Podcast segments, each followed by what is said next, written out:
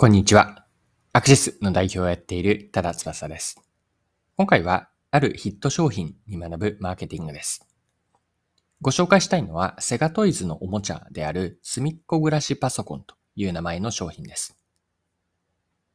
で、すみっこ暮らしパソコンが去年にニュースリリースを出していたんですが、発売から1年11ヶ月でシリーズ累計20万台を突破したとのことです。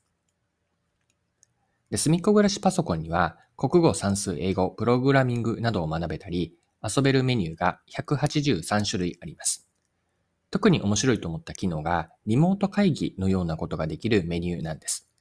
スクリーン上部の内蔵カメラで画面内に自分の顔が表示されて、すみっこ暮らしのキャラクターとリモート通話ができます。音声で、こんにちはとか、踊ってと喋りかけると、キャラクターがその声に合わせて動いてくれます。いわゆるズームでやっているようなことがうまくおもちゃとして再現されています。で他にはパソコン用のマウスもついていて、マウスは着せ替えができるようになっています。はい。では、ここからは、このすみっこ暮らしパソコンの人気の秘密をマーケティングの視点で掘り下げて学べることを見ていきましょう。で、二つあると思っていて、一つ目というのが、子供の奥にある気持ちに、えー、答えたこと。そしてその答え方ですね。これは価値提供の方法とも言い換えられるんですが、この2つの観点から順番に見ていきましょう。すみっこ暮らしパソコンを子供が欲しいと思う奥にある気持ちはどんなものかというのを考えたときに、一言で言えば、奥にある気持ちというのは、親が使っていたりやっていることと同じことをしたいという子供の気持ちなんです。でこの背景には、リモートワークが一般的になり、親が家でパソコンをやマウスと使って仕事をしている姿を子供が見る機会が自然とできている、まあ、そういう機会が増えたこと。これって背景だと思うんですよね。子供にとってはパソコンでお母さんやお父さんが真剣に作業している様子というのは新鮮に見えるはずで、特にリモート会議という画面内に相手の会議、相手の顔が何人も映っていて、普段の親が話している姿とは違う感じで話し合いをしているのを見ると、自分もやってみたいと子供は興味を持ったわけなんです。でこうした気持ちを一般化して表現すれば、青く見える隣の庭に行ってみたいとか、自分にも同じような庭が欲しいという気持ちなんです。この感情は親がやっていると子供にとってはとりわけ強くなるでしょう。はい。二つ目のポイントは、その先ほど見てきた奥にある気持ちの捉え方、答え方なんです。で、これが二つ目に学べることでもあるんですが、つまりは顧客インサイトにどう答えて価値を提供するのか、ここに学びがあるんです。積みっこ暮らしパソコンがうまいと思うのは、ここまで見てきたような子供の奥にある気持ち、欲求とか望みなどの、これがインサイトに当たるわけなんですが、顧客インサイトに対しての答え方なんです。単に大人用のマス、まえー、大人用のパソコンとかマウス、リモート会議をそのままそっくりコピーするのではなくて、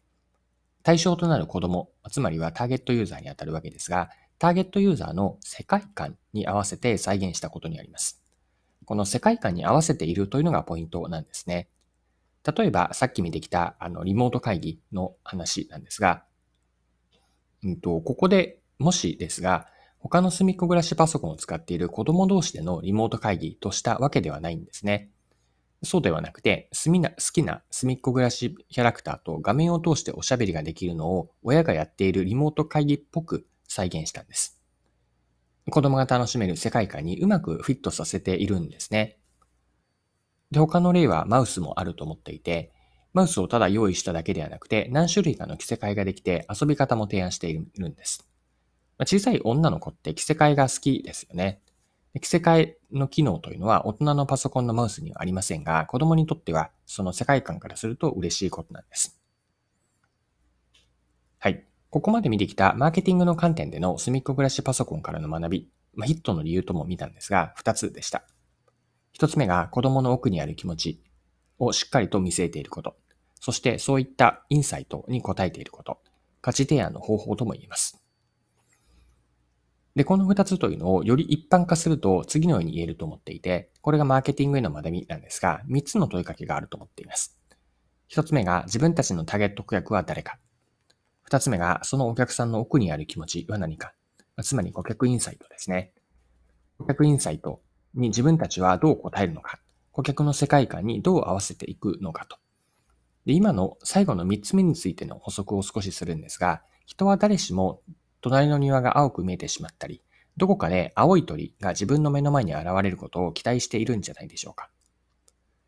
青いものである他人の庭をそのままコピーして提供するのではなくて、相手に合わせた庭にアレンジしてみるといいです。今回の隅っこ暮らしパソコンに当てはめれば、親が仕事でやっているリモート会議をターゲット顧客である小学校低学年くらいの子供が喜ぶものに変えているんです。お客さんの世界観に寄り添って再現したからこそ価値を提供でき、お客さんには嬉しいことになりました。これはマーケティングの用語で言えば、顧客インサイトに寄り添った、寄り添った価値提案、バリュープロポジションを実現しているんです。はい。そろそろクロージングです。今回はヒット商品のおもちゃ、すみっこ暮らしパソコンを取り上げて、マーケティングに学べることを見てきました。最後に学びの部分ですね。もう一度言っておきます。マーケティングへの問いかけとして3つの問いかけを持つといいと言ったんですが、1つ目が自分たちのターゲット客は誰か。2つ目がそのお客さんのニーズの奥にある気持ち。つまり顧客インサイトは何だろうか。3つ目が顧客インサイトに自分たちはどう答えるか。